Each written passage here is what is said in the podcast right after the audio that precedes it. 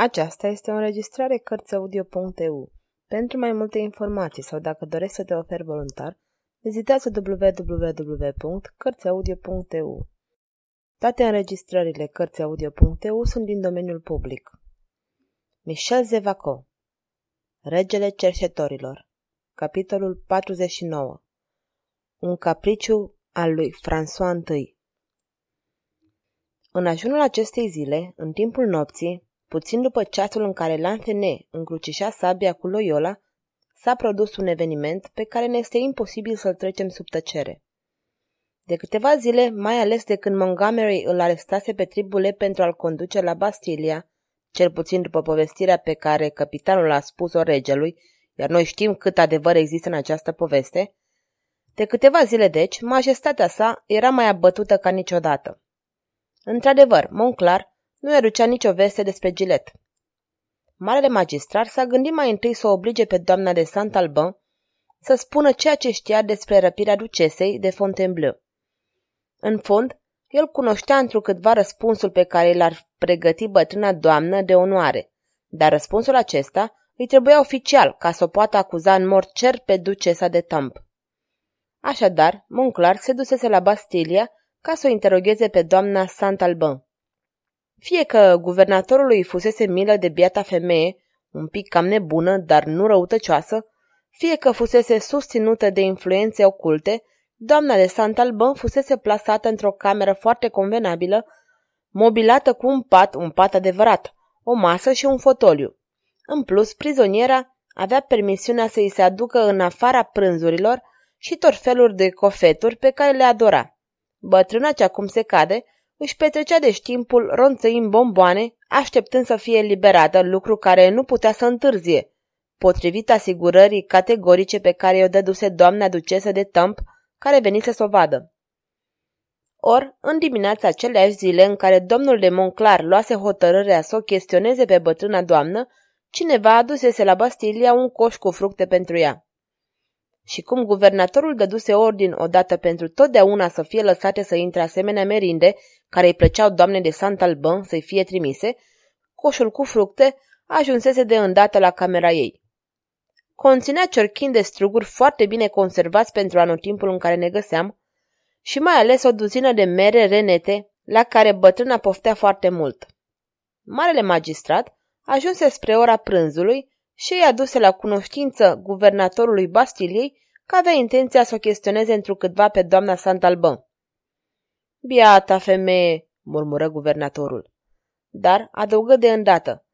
La ordinele dumneavoastră, domnule conte, este ora mesei și mă îndoiesc să fie satisfăcută de acest supliment de prânz pe care îl aduceți. Guvernatorul dădu ordin să se pregătească încăperea destinată interogatoriilor. Călăul, adus în mod special la Bastilia, se dusese de îndată să-și ocupe postul și în timp ce fluiera ușor un marș de vânătoare, își încălzea ustensilele de tortură. În acest timp, domnul de Monclar îl însoțise pe guvernator până la camera prizonierei. Dacă vrea să vorbească imediat, spuse guvernatorul, care era de felul său un fel de filantrop, asta o va scuti de corvoada de a coborâ în camera interogatoriilor care se află în subsoluri și care este foarte umedă. Marele magistrar se înclinase fără surâs, ceea ce îngheță brusc elocința filantropică a guvernatorului. A fost deschisă ușa. Doamna de Saint-Alban era așezată la masă, în fotoliu, și nu se ridică în timp ce ușa era deschisă. A țipit după ce a servit masa, spuse guvernatorul, și atinse umărul bătrânei doamne. Doamna de Santalbăn nu mișcă. Atunci guvernatorul se apleca asupra ei și o privi. Scoase un strigăt. Doamna de Santalbăn era albă ca ceara. Repede! Un medic! ordonă guvernatorul. Nenorocit asta moare! Monclar se aplecă la rândul său. E inutil, doamna de Santalbăn a murit. Moartă? Replică înăbușit guvernatorul cu adevărat emoționat de asta dată la gândul că aveau să-l facă responsabil de această întâmplare. Da, spuse Monclar cu același calm, este moartă de-a binelea. Haideți, problema este încheiată. Și aruncă o privire ternă spre masă. Zări coșul cu fructe. Un surâs straniu străluci pe buzele subțiri. Ce nenorocire!" se lamentă guvernatorul. Fiți încredințat, domnule mare magistrat, că totul a fost făcut totuși pentru ca prizoniera să n-aibă mult de suferit. Uite niște fructe frumoase, spuse cu răceală Monclar, arătând spre coșul care se afla pe masă. Guvernatorul fixă o privire profundă asupra marelui magistrat, dar chipul acestuia era de nepătruns. Când au fost aduse? continuă Monclar. Chiar în dimineața asta, spuse un gardian. Eram în post când a fost adus coșul la temniță. Și cine l-a adus? Un tânăr. Brunet, cu privire piezișă, cu părul negru? Chiar așa, monseniore. Fițe, gândi Monclar. Ah, doamnă de Tam, cu un asemenea secret mă oblig să vă conduc unde veți vrea. Reluă cu voce tare. Și tânărul a spus din partea cui aducea acest coș cu fructe pentru doamna de Santalbon? Nu, monseniore, a spus doar că a adus coșul cu fructe. Nimeni n-a mâncat din aceste mere și nici struguri? Nu, monseniore. Domnule guvernator, spuse Monclar, vă sfătuiesc în mod deosebit să nu gustați din ele. Domnule conte, se bâlbâi guvernatorul, sunteți sigur că... St, nu cred nimic. Vă sfătuiesc doar să faceți să dispară fructele astea pe cât de minunate par. Să fie adus acest coș la mine acasă, ordonă guvernatorul. Le voi distruge eu însumi în foc. Un gardian prinse de coș și, nu fără precauție, ca și cum ar fi conținut vipere, îl luă cu sine. Monclar ieși urmat de guvernator care repetă. Biata femeie, ce nenorocire! Da, spuse marele magistrat, chiar în ziua în care aveam nevoie să o interoghez. Dragă conte, spuse guvernatorul cu neliniște, doar nu credeți, sper că sunt amestecat în treaba asta. Nu-i posibil, glumiți, biata Santalbă a murit. Nu rămâne decât să fie înmormântată, atâta tot. Da, atâta tot, întări cu bucurie guvernatorul. Monclar se duce la Louvre. Doamna ducesă de Tamp scapă ca prin urechile acului. Trecând pe un coridor, în fața unei uși întredeschise, marelui magistrat i s-a părut că aude un murmur de voce în spatele acestei uși. Curios prin temperament și prin meserie, împinse ușa încet și își strecură capul prin deschizătură. La capătul încăperii, într-o ambrazură a ferestrei, discuta cu glas căzut două persoane. Monclar tresări. Dintre aceste două persoane, una era ducesa de Tâmp și cealaltă, Alele Maiu, ofițerul inferior pe care l-am văzut la treabă. Iată ce este curios, gândi marele magistrat. Își retrase capul și ascultă cu atenție, dar, oricâtă bunăvoință ar fi avut, nu putu să audă un singur cuvânt din ceea ce se vorbea. O mișcare, un foșnet al rochiei mătăsoase a ducesei, dădu de știre contelui că discuția se isprăvise. Alunecă rapid de-a lungul coridorului și, când ducesa ieși, dispăru la cotitura din capăt. Marele magistrat gândea intens. Ce legătură poate să fie între prăpăditul de Lemaiu și influenta ducesă? Omul ăsta ține cu care dă mai mult. Ducesa e pe cale să-l cumpere? Pentru care treabă? Caragiosul nu are conștiință și nici scrupule. E capabil de orice. Sau mai degrabă l-a cumpărat deja? Dar pentru ce? Deodată, marele magistrat se lovi cu o palmă peste frunte și surâse. E la mintea copiilor, îi spuse. Lemaiu era valetul de inimă al bătrânei Santalbân. Acum aș reconstitui răpirea giletei ca și cum aș fi asistat la ea. Și când se află în prezența regelui, Monclar putu să-i spună. Sire, doamna de Santalbă a murit în dimineața asta de o colică. N-am putut așadar să o chestionez, dar am pe cineva la dispoziția mea care știe despre afacere la fel de mult ca și ea și că acest cineva o să vorbească. Regele răspunse printr-un gest aproape indiferent. François întâi renunța oare să o regăsească pe Gilet? Nici de cum. Mai mult ca niciodată era îndrăgostit de ea și chiar tulburarea în care îl arunca întrebarea destul de nedefinită de a ști dacă este într-adevăr fica lui îl întărâta și mai mult. Așadar, regele se gândea la Gilet. Dar se gândea și la alta. Regele era îndrăgostit. Regele avea un capriciu. Către orele nouă seara, potrivit obiceiului lor, la Chantenerie și dese intrară în camera lui François I. Cât despre Sansac dispăruse. Numai ei, cei doi prieteni ai săi, ar fi putut spune ce se întâmplase cu el, dar păstrau despre acest subiect o tăcere încăpățânată. Bazinia, primul valet de cameră, desăvârșise pregătirea regelui, care în seara aceea îmbrăcase o ținută care aducea burghez prin vesta de barchet simplu și a gentilom scăpătat prin sabia lungă și fără ornament care îi bătea de genunchi. Regele era preocupat. Un capriciu de iubire înseamnă pentru el o treabă deosebită.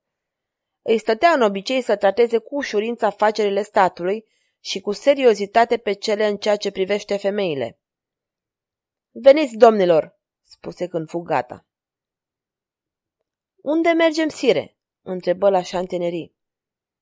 Unde am fost ieri, unde am fost alaltă ieri? Dese și la șantenerii se priviră surâzând. Cei trei bărbați ieșiră din Louvre pe poarta secretă, a cărei cheie o avea numai regele, și se îndreptară de îndată către biserica Santeutaș. Regelui îi trebuie o jumătate de oră bună ca să străbată spațiul ce separa Louvrul de Santeutaș și care cere cinci minute. Cugeta profund. Și toate cugetările sale se rezumară la această idee. Mm, desigur, domnilor, nu există nici ducesă, nici prințesă care să-mi fi rezistat precum această desfrânată. Este pentru că nu știe cu cine are de-a face, sire. Și vreau ca ea să continue să ignoreze aceasta. Bine, sire, dar iată că am ajuns. Regele ridică fruntea și se trezi în fața unei uși închise. Îl trecu un fior din cap până în picioare. Pe maica prea curată, exclamă el, încercând să surâdă, tremur ca la prima mea întâlnire. Și lovi el însuși cu pumnul în ușă. Ușa se deschise imediat. Se auzi hohotiri de râs, cântece de petrecere. Regele se afla în casa leproasei. Intrați, intrați, tineri seniori!" îi poftea o voce de femeie. Auzind cuvântul tineri, François întâi își îndreptă spatele surâzând și își mângâie barba. Așezați-ne într-un colț în care să avem tihnă, spuse el. Femeia deschise o ușă și cei trei bărbați intrară într-o odaie destul de strâmtă și aproape luxos mobilată. Este camera prinților, spuse femeia cu un surâs amabil. Aha, făcu François întâi, dar pentru noi bieți gentilom de provincie este prea frumos. Aș, intrați totuși. Ei bine, adune vin. Și să ne fie servit de mâna frumoaselor, spuse la șantenerii. Se instalară în jilțuri largi și joase, al căror lemn era garnisit cu perne de catifea. Cum îmi mai bate inima?" spuse François. Așadar este o dragoste adevărată, sire?" făcu Ese. Mai întâi, dragul meu, nu uita că vorba asta este de prisos aici. Sunt un biet gentilom.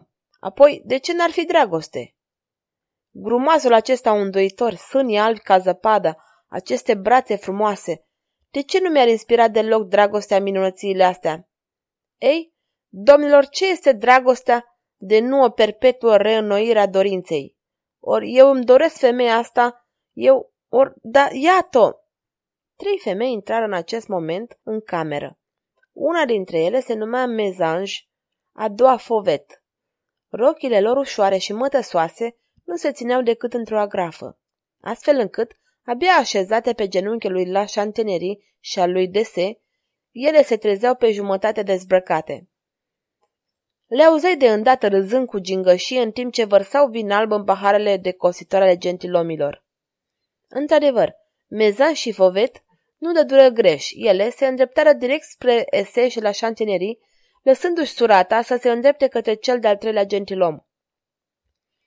Ca să isprăvim cu această scenă asupra căreia n-am putea insista și deoarece singura noastră dorință de a fi punctuali ne obligă să ne eschivăm, să și spunem că după cinci minute cele două făpturi burdalnice dispăruseră cu însoțitorii lor. Poate cei doi gentilomi se înțeleseseră ca regele să fie liber cât mai curând posibil. Cât despre cea de-a treia femeie, ea se așezase în fața lui François. Partea de sus a chipului ei era acoperită cu un soi de mască neagră. Dar masca asta de catifea favoriza și mai mult strălucirea buzelor și albul de zăpadă a sânilor care erau descoperiți. Admirabile cosițe blonde și ondulate cădeau pe omerii săi goi și clădeau impresia unei mantii pe care ar fi invidiat-o Diane de Poitiers, care era atât de mândră de părul ei strălucitor.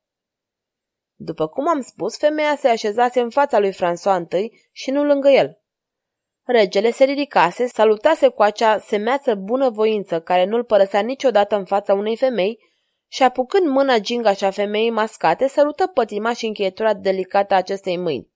Apoi se așeză din nou, apucă paharul de cositor plin cu vin alb pe care l adusese ea și turnă el însuși băutura în pahare. Mâinile acestea adorabile nu sunt deloc făcute pentru a servi, spuse el. Ah, domnule, îmi vorbiți precum unei ducese și nu sunt decât o burgheză umilă. O burgheză, exclamă regele. E prea de tot, nu-i așa? Aș spune mai repede o prostituată nefericită. Nu, nu, frumoasa mea copilă, nu sunteți deloc precum spuneți. Manierele voastre, vorba leasă, tonul glasului atât de gingaș, grija pe care o depuneți să le travestiți și faptul că vă ascundeți chipul, totul îmi dovedește că sunteți o femeie nobilă. Poate, spuse cu gravitate femeia. Nu veți consimți deloc să vă scoateți masca? Nu mă îngăduiți fericirii de a vă admira frumusețea? Nu, domnule, am făcut un legământ să nu dau jos masca. Pentru totdeauna? Nu, ar fi prea nedrept. Da, nedrept pentru cei pe care lipsiste astfel de o priveliște admirabilă. Sunt frumoasă, într-adevăr, spuse cu calm strania femeie, dar fiți liniștit, domnule, legământul meu ia sfârșit peste câteva ore. Peste câteva ore. Ah, dacă eram rege, mi-aș fi dat până și coroana ca să fiu eu cel care dezleagă panglicele acestei măști și o face să cadă. Bacanta izbucni în râs. Râdeți, răutăcioasă ce sunteți, spuse regele. Râd pentru că mi s-au spus foarte adesea vorbe de felul ăsta. E uimitor, domnule, că bărbații folosesc aceleași expresii pentru a ne seduce sau aproape aceleași. Dar dumneavoastră, doamnă, dintre cei care v-au făcut asemenea declarații, nu ați iubit pe niciunul? Am iubit pe cineva, răspunse Bacanta în timp ce redevenea serioasă. Pe unul singur. Firar să fie cât aș fi dorit să fiu eu acela. Bacanta a avut un surâs bizar. Și bărbatul acesta atât de fericit, cum se numea? Țineți neapărat să o știți? Întrebă ea cu eleganță. Da, țin foarte mult. Numele unui rival este la fel de important pentru inima celui care iubește ca și numele metresei. Ei bine, iubite gentilom, nu i-am știut niciodată numele. Nu-i cunosc decât prenumele. Se numea François. François? Dar și pe mine mă cheamă tot François. La fel ca pe iubitul meu, ca pe regele Franței. Da, frumoasa mea copilă, ca pe rege. Sunt sigur că regele ar vrea să împingă mai departe similitudinea situației, dacă ar avea fericirea să vă cunoască. Dar revenim la acest bărbat, la François. Nu-l mai iubiți? A murit, spuse Bacanta pe un ton care a făcut pe rege să tresară. Și adăugă, l-am omorât. Regele tresări. În același timp, i-a golit dintr-o înghisitură paharul cu vin și François întâi surprinse un fulger în ochii bacantei ce străluceau de după masca de catifea. Dar departe de a fi micșorat pasiunea, incidentul nu făcu decât să o aprindă și mai tare. Femeia asta ucisese. E posibil să fie avut pasiuni puternice. L-ați omorât, spuse el în timp ce îi cuprindea pe deasupra mesei mâna femeii mascate. Și mi-o spuneți așa cu simplitate. Știți că sunteți chiar imprudentă? Cum așa, domnule? Dacă din întâmplare bietul gentilom pe care presupuneți că aș fi... Ei bine, exclamă ea cu nerăbdare, să zicem că aș fi marele magistrat. Ea izbucni în râs. Ce ați face oare? Mi se pare că datoria mea în acest caz ar fi să vă arestez imediat. S-ar deschide un proces și, după vreo 15 zile, trupul acesta minunat, atât de adorabil pe care îl admir acum, s-ar legăna atârnat într-unul din ștreangurile de la Montfaucon. A fost rândul bacantei să tresară. Montfaucon, murmură ea nedefinit. Dar își reveni pe dată și adăugă. În cazul acesta, domnule, ați fi aproape la fel de lași ca și François, despre care vă vorbesc. Observați cu atenție frumoasa mea copilă că am spus dacă eram marele magistrat. Din fericire, nu sunt marele magistrat și nici ceva asemănător și secretul pe care mi l-ați încredințat se află la fel de bine în siguranță în conștiința mea precum în inima dumneavoastră.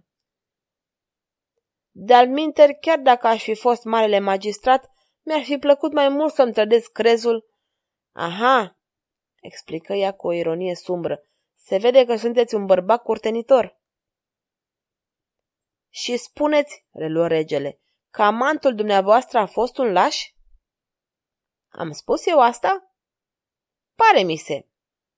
Dacă am spus-o, așa este, cu toate că termenul de laș este încă prea sărac pentru a-mi exprima sentimentul. Oho, dar ce rău a putut să vă pricinuiască bietul de el? exclamă François întâi râzând. Fără îndoială a fost nestatornic, va jura să vă iubească toată viața, apoi să aduți după alte iubiri. Vreți să știți ce mi-a făcut? Ei bine, am să vă povestesc. De vreme ce am început să vorbesc despre o destăinuire, trebuie să o isprăvesc. Și în plus de asta, îmi plăceți. Sunt încântat, dacă e așa. Și François întâi, amețit de pasiune, o trase lângă el pe bacantă care, de data asta, se opunea fără tragere de inimă. După o clipă era așezată pe genunchii lui, cu brațele încolăcite după gâtul regelui, și buzele lor se uniră într-un sărut pătimaș. Mă iubești cât de puțin?" întrebă regele palpitând. V-am spus-o. Îmi plăceți, atâta tot." Vino, ah, vino!" Nu, dar eu te iubesc, te doresc, vino!" Adineauri ați vrut să-mi ascultați povestea. A, da, povestea, ce are a face? Prințesă sau desfrânată, dacă vrei, te iubesc așa cum ești, vino. Dăm drumul, făcu ea, apărându-se cu atâta stângăcie, încât rochia ușoară se desfăcu dintr-o dată și a apărut încântătoare în nuditatea ei de marmură. Nebun de pasiune, regele o apucă, o ridică în brațe, traversă o daia în fugă și împinse cu o lovitură de picior o ușă ce dădea într-un dormitor. Se scurseră două ore. La Chantinerie și Dese reveniseră în odaia cu mezanj și fovet. Constatând că regele dispăruse cu bacanta mascată, surâseră. Sacrificiul a fost îndeplinit, exclamă la șantinerii râzând. Numai să nu apară de aici vreun viitor baron cu drept de a se așeza pe ultima treaptă a tronului. Aș, prietenul nostru nu le mai știe numărul. Unul în plus. Și cei doi gentilomi izbucniră în râs. În momentul acesta se auzi un strigăt ce părea a fi de groază. La șentenerii și dese se priviră palizi. La naiba! Ai zice că e vocea regelui. Cei doi bărbați se repeziră către ușa din spate, de unde răsunase strigătul. Dar, în momentul acesta, ușa se deschise și apăru regele. Era livid. Să plecăm, domnilor, spuse cu o voce tremurată. Oare ce s-a întâmplat? Să plecăm, să plecăm! Ieșiră toți trei atât de grăbiți încât plecarea lor aducea fugă. Sire, întrebă când fură în stradă, explicați-ne! Femeia asta, domnilor, desfrânată asta... Ei bine, sire, nu era o femeie, era un spectru. Cei doi gentilomi se priviră cu un aer care ar fi vrut să însemne regele nebunise? Dar François I pornea cu pași mari spre Louvre. Îl urmară foarte mirați și, câteva minute mai târziu, ajunseră la mica poartă secretă unde regele îi concedie spunându-le Noapte bună, domnilor, niciun cuvânt despre aventura asta, niciodată, ați înțeles? Iată ce s-a întâmplat. După cum am văzut, regele o luase cu el pe bacantă în dormitorul vecin cu odaia în care se afla. Pătrundem în această cameră în momentul în care François I îi sprăvise de îmbrăcat, iar bacanta, istovită și languroasă, întinsă pe un pat, se odihnea într-o atitudine nonșalantă, plină de o fermecătoare de lăsare. Regele veni să se așeze gata îmbrăcat pe marginea patului. Haide, spuse el, acum doresc să scoți masca frumoasa mea. Nu e alta pe lume mai frumoasă ca tine. Minți, domnule, spuse Bacanta. Nu, nu, ți-o jur. Pe ce? Pe onoarea mea de gentilom. A avut un surâs jalnic care îl făcut pe rege să se înfioreze. Nu sunteți deloc gentilom, spuse ea. Își încruntă sprâncenele, dar, răzgândindu-se, pe dată chipzui. Aș, e mai bine să se creadă ceea ce se spune. Reluă. Nu spuneai tu adineaur că legământul tău i-a sfârșit în noaptea asta? Da, iubitul meu senior, căci am făcut legământ să păstrez masca până în ziua în care aș găsi un bărbat care m-ar face să uit pe celălalt. Ești adorabilă, dar spune-mi, pe celălalt, l-ai urât chiar atât de mult? L-am urât și-l urăsc încă. Ah, cu o ură de moarte, cu toate că ura mea este răzbunată, în momentul de față. Așa e, mi-ai spus că l-ai ucis. Da, l-am otrăvit. François întâi făcu o grimasă. Ar fi fost mai bună lovitură de pumnal, spuse el. Tot atât de bine aș fi putut folosi pumnalul dacă acest om ar fi meritat-o mai mult decât o trava, dacă ar fi fost gentilom, dar a fost un laș și am folosit împotriva lui arma celor lași. Povestește-mi. Aha, acum chiar vreți să-mi cunoașteți pățania? Desigur frumoasa mea, de alminteri, tot ceea ce se întâmplă mă interesează. Ei bine, atunci aflați că acum câțiva ani eram o biată fată săracă fără pic de avere și singura mea comoară era frumusețea. Care este cel mai de preț dintre comori? Lingușitorule! Așadar, eram săracă, tare săracă. Mama murise de curând, aproape în mizerie. Murise sub privirile mele, disperată că mă lăsa singură pe lume, fără un ban, fără prieteni, fără părinți. Biata mamă, ar fi trebuit să mor odată cu ea. Dar e din calea afară de jalnică povestea vieții tale. Puțină răbdare, iubite gentilom. În curând o veți considera și mai jalnică. Eram mândră. Nu dădeam importanță propunerilor ce mi se făceau. Ce vreți, domnule, mândria este averea săracului. Trebuie să vă spun că mulți nobili și burghezi mă oferiră să mă îmbogățească pentru a mă avea, dar niciunul n-ar fi dorit să mă ia de soție.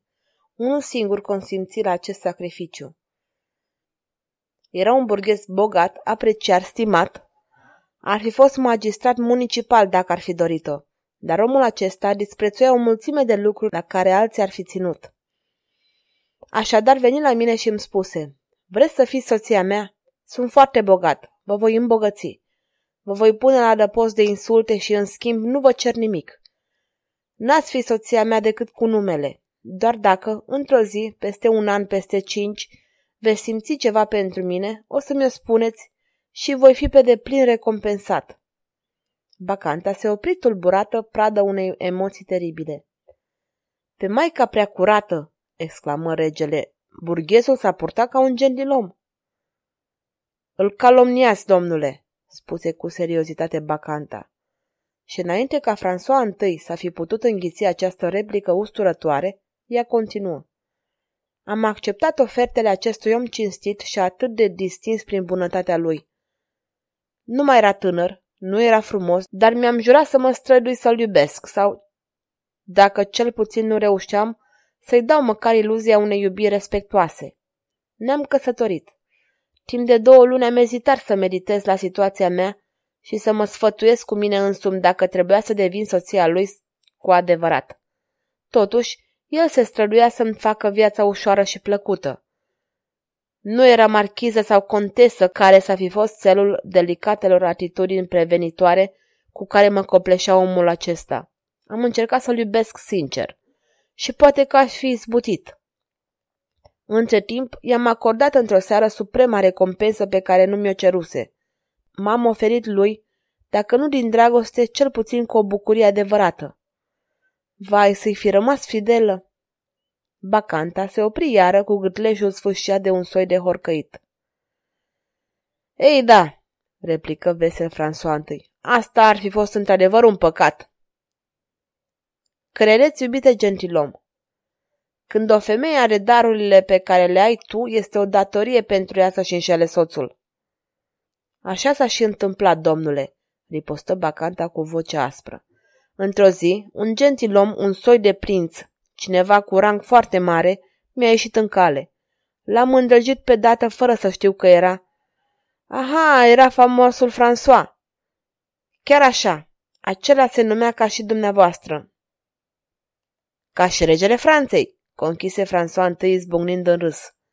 Da, ca și regele însuși. Și spui că era un prinț? Așa mi-a zis cel puțin. Și vreme îndelungată l-am crezut până în ziua în care mi-am dat seama că prințul nu era decât un bădăran cu caracter de la cheu. Ești severă față de acest pârlit. Nu ți se de ajuns că l-ai ucis? Mânia mea mințile, aveți dreptate. Vorbesc ca și cum s-ar afla chiar aici în fața mea, așezat pe marginea patului pe locul unde vă aflați. Și atunci îmi închipui că mă aude și îmi vine să-i arunc în față disprețul ce îmi depășește ura și să-i spun François, zadarnic ai veșminte și titlul de prinț. Află că te-am dibuit. Ești mai bădăran decât ultimul dintre bădărani și ai caracter de la cheu. Doamne sfinte, frumoasa mea, degetele tale fine au gheare de tigroaică. Într-adevăr, în timp ce vorbea așa cum o făcuse adineauri, Bacanta s-a ridicat dintr-o dată, stătea în genunchi, suplă, arcuita, asemeni unei adevărate tigroaice, îl apucase cu o mână pe François întâi și unghiile sale ascuțite se înfipseră în mâna aceea. O, iertare!" făcuia revenindu-și. Am câteodată asemenea deliruri de turbare." Zgâria de tine înseamnă o plăcere în plus," spuse cu politețe regele, dar continuă. Unde rămăsesem? A, da, am întâlnit deci pe acest gentilom. Prințul fals. Da, prințul fals. Și l-am iubit pentru că am crezut că deslușesc în ochii lui o dragoste adevărată.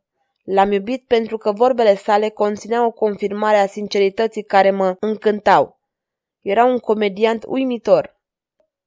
Nu titlul său m-a sedus. Din contră, aș fi preferat să știu sărac și de origine umilă. Îl iubeam din tot sufletul, cu tot focul unei inimi neprihănite.